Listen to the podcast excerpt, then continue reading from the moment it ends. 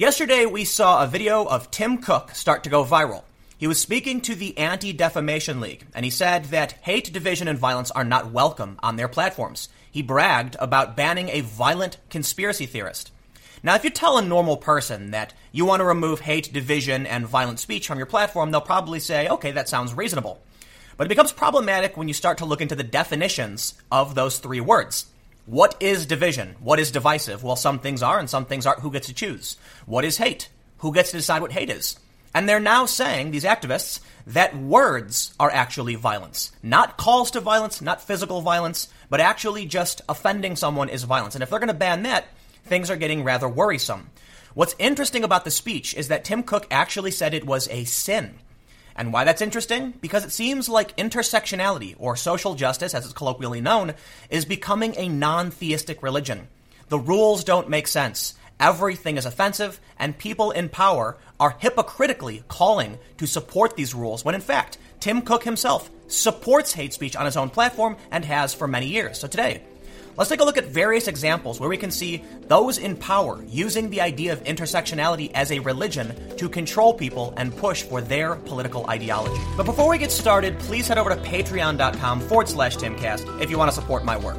I know a lot of you have been saying you want to see more on the ground reporting, so I am currently building a mobile studio and it could take about a month, but I could really use your support. So head over to patreon.com forward slash timcast if you'd like to help me out. From NBC News, Apple CEO Tim Cook says tech needs to take a moral stand against hate speech.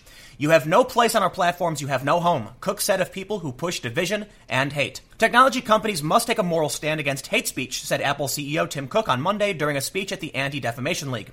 I sometimes say that I worry less about computers that think like people and more about people that think like computers, without values or compassion, without concern for consequences. The Apple CEO had a message for anyone trying to push hate, division, or violence. You have no place on our platforms. You have no home, he said. Technology companies have faced increasing pressure this year to stop acting as a vehicle for hate speech and to proactively clean up their platforms. However, action from tech giants hasn't always been swift or decisive, and Cook admits there is still plenty of work to do. Take, for example, the case of Alex Jones. Apple pulled the InfoWars Conspiracy Theorist podcast from its platform in August, but didn't remove his InfoWars app until September. Facebook and YouTube suspended Jones in July, but didn't ban him until August. Twitter didn't ban InfoWars content until September. If we can't be clear on moral questions like these, then we've got big problems, Cook said about tackling hate. At Apple, we are not afraid to say that our values drive our curation decisions. And why should we be? Doing what's right, creating experiences free from violence and hate, Experiences that empower creativity and new ideas is what our customers want us to do. Now, the reason I think Tim Cook is a hypocrite is because he's talking about a specific group of ideologies that he wants to ban.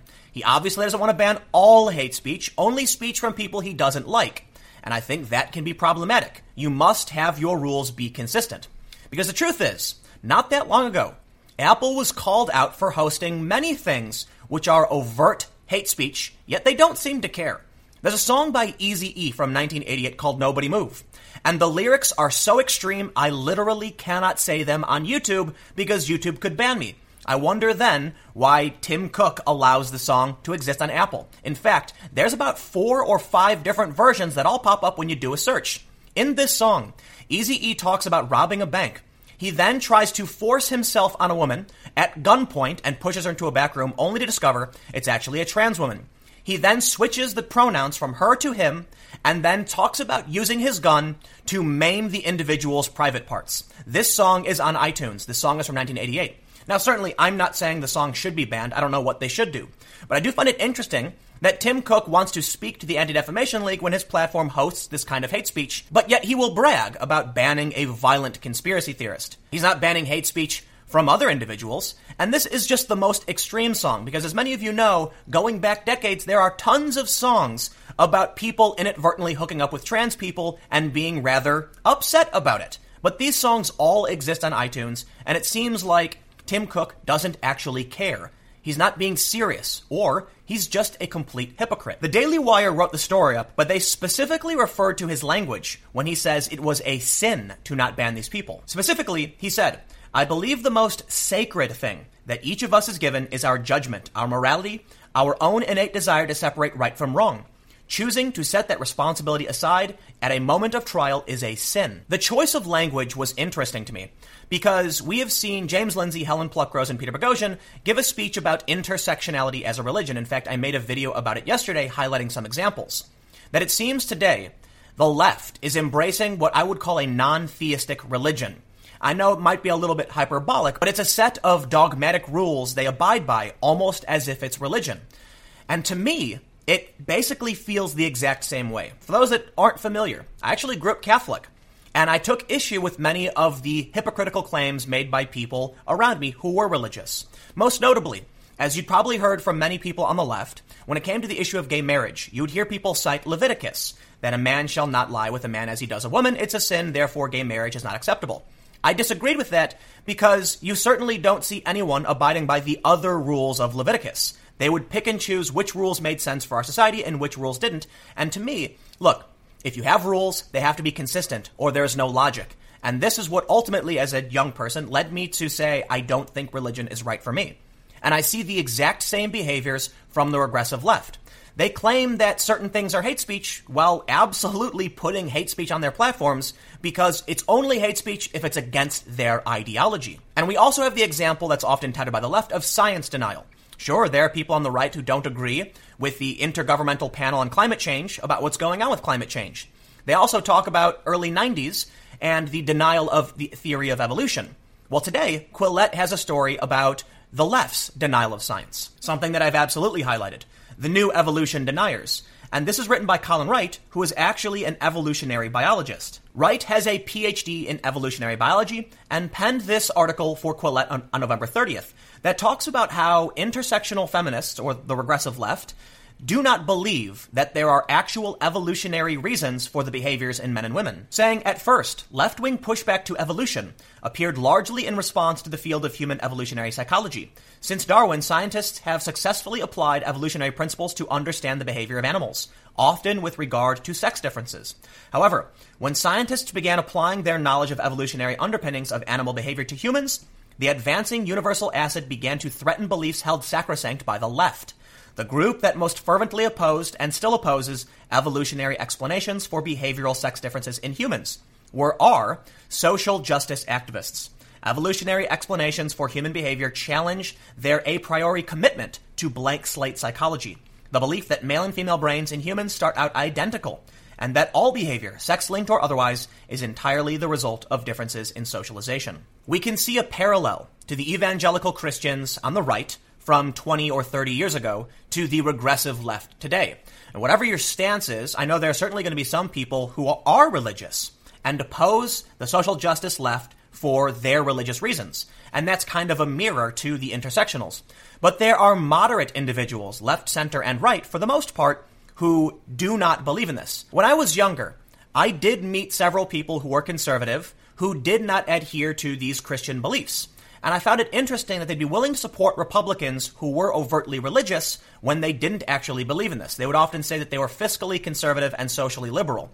And I wondered why they would then vote for people who would push religious values. And they said, well, for these specific financial reasons. And now we can probably see something similar. Why is it that mainstream Democrats are willing to support policies that are overtly dogmatic and hypocritical? Probably for the same reasons. But it seems to me that the power has shifted. There's been a lot of discussions about how the evangelical right is no longer in power and no longer relevant. But the regressive left, the intersectionals, have been gaining power on the left. And it seems like a parallel to what we saw only a few decades ago. Earlier this year in the blog Atheum and the City, they wrote this article. Social Justice, the new religion of the left, saying traditional religious belief is dying, especially among younger generations like millennials, and the new generation below them, Gen Z. And the left, in particular, is jettisoning traditional religion at a phenomenal pace.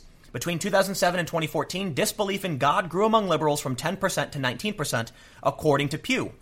While this is all music to my ears, a growing concern I share with traditionalists is what is going to replace traditional religious beliefs. In recent years, it seems that an answer is starting to emerge. Traditional religious belief is being replaced by social justice philosophies as religions.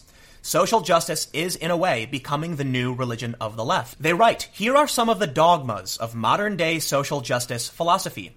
Gender is a social construct. Biological sex differences aren't real objective things. Sex and gender are all based on ideas from patriarchal societies. And we know this isn't true from our PhD evolutionary biologist friend Colin Wright in the previous article. There are no inherent differences between men and women. And this plays into the social construct part. Again, we know it's not true. He adds, criticizing Islam is racist. Muslims are oppressed by Western cultures both historically and today, and that makes them a protected class. Islam is a religion of peace, and Muhammad was a feminist. As such, neither Islam nor Muslims can be criticized, and any such criticism is racist, bigoted, and Islamophobic. Any claim that there's a legitimate criticism of Islam is just disguised white supremacy. However, Islam is a religion, not a race, and all Muslims are not, in fact, Arabic. For instance, an important distinction when talking about Islam is that Indonesia is 87.2% Islamic. He adds, black and brown people and women are always more oppressed. This is obviously the idea of white privilege. What's interesting about the idea of white privilege is that it is, it is an inherent fault that can only be done away by joining the Church of Intersectionality. It is kind of like the idea of original sin. Once again, another parallel. You are not allowed to talk about women's issues if you're a man, or talk about racism if you're white. And finally, if you do not want to engage in adult activities with a trans person, you are transphobic. It is no longer acceptable to have a gender preference with whom you will have relations with unless you're gay. Refusal to date or have relations with a trans person must be due to cis sexist, homophobic, patriarchal, heteronormative attitudes. Now you may be asking, well, who cares if the left is being dominated by this dogma, this non theistic religion, as I would describe it?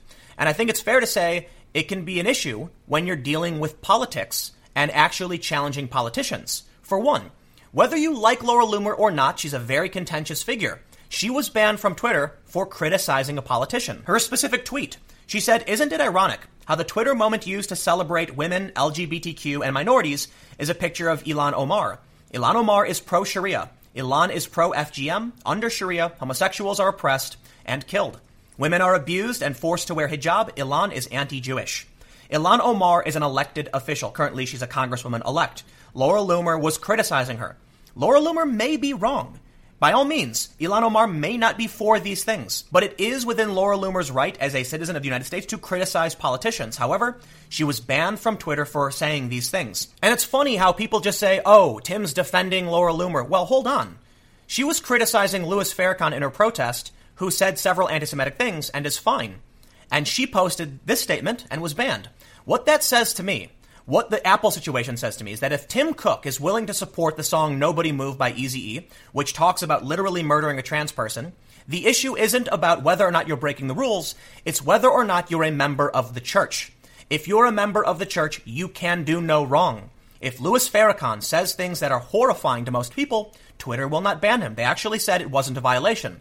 If Laura Loomer, who is not a member of their church, criticizes a politician, she will be removed immediately. Now we can see this leftist ideology starting to move into the area of politics. Sure, Twitter is a private platform. If Jack Dorsey wants to ban her, that's, that's what everyone says. But this is about a citizen directly criticizing a politician. What happens then when a citizen wants to challenge the political agenda of the elites? Well, now we're hearing that could be against the rules too. You can actually go to jail or have your media company shut down. From Express, criticizing migration could become criminal under a new plan. The United Nations Global Compact for Safe, Orderly, and Regular Migration seeks to make immigration a universal human right. MEP Marcel de Graaf said, I would like to say some words on the Global Compact on Migration. On the 10th and 11th of December, there will be an international congress in Marrakesh, Morocco. The participating countries are set to sign this agreement, and although this joint agreement is not binding, it is still meant to be the legal framework on which the participating countries commit themselves to build new legislation. One basic element of this new agreement is the extension of the definition of hate speech. The agreement wants to criminalize migration speech. Criticism of migration will become a criminal offense. Media outlets that give room to criticism of migration can be shut down. Many people have commented to me that the regressive left, intersectionality, the social justice warriors, as it were, are not mainstream, when in reality they are, because Twitter is one of the largest social media platforms and they have enacted rules based on this ideology. They have banned people for criticizing politicians.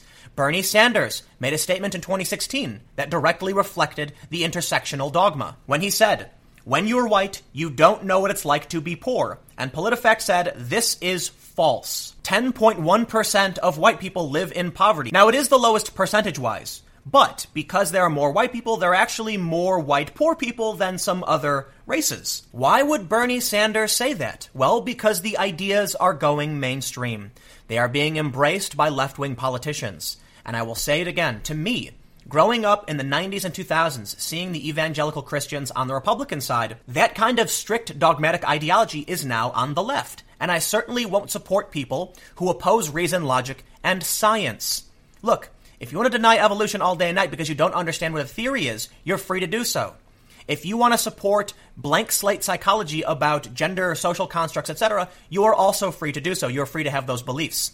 They should not, however, impact science and they should not impact our policy. Now, unfortunately, we don't have a separation of ideology and state. We have a separation of church and state. But so long as what the left believes is political in nature, of course it will infect politics. We will then start seeing laws reflecting this ideology. In an article from Intellectual Takeout, they say, Psychologist, Social Justice, the New Religious Fundamentalism. And this is from two and a half years ago. They quote psychologist Jonathan Haidt, who said, There is no nuance. You cannot trade off any other goods with it. So if you organize around fighting racism, fighting homophobia, fighting sexism, again, all good things. But when they become sacred, when they become essentially objects of worship, fundamentalist religion, then when someone comes to class, someone comes to your campus, and they say that rape culture is exaggerated, they have committed blasphemy. The reason why I highlight this is he mentions what becomes sacred. He says, when they become sacred. When Tim Cook of Apple said, I believe the most sacred thing that each of us is given is our judgment, our morality, our own innate desire to separate right from wrong. Choosing to set that responsibility aside at a moment of trial is sin. He is specifically saying that what he views as right or wrong is sacred to him, and to ignore it would be a sin. It is fascinating to see someone as powerful as Tim Cook speaking to the Anti Defamation League about what is sacred, what is a sin, while simultaneously and hypocritically supporting hate speech on his platform. He banned people that weren't a part of his church, but those who are kind of outside the fight. An old song from Eazy-E, totally fine. You know, we recently heard that Baby It's Cold Outside was banned from a radio station in Cleveland. That's fascinating. Have they banned Eazy-E for his offensive songs? Have they banned every other song that was considered offensive? They haven't. Why then do they target this specific song? It would seem that it's entirely hypocritical. They're not actually seeking to enforce hate speech or get rid of violence and division. They're just trying to get rid of anything that opposes their church. But maybe it's all a bit hyperbolic. Maybe I'm wrong. What do you think? Comment below. We'll keep the conversation going. You can follow me on Twitter, of all places, at Timcast. Stay tuned for more videos at 4 p.m., and I'll have more videos up on my second channel, youtube.com slash timcastnews, starting at 6 p.m. Thanks for hanging out, and I will see you all next time.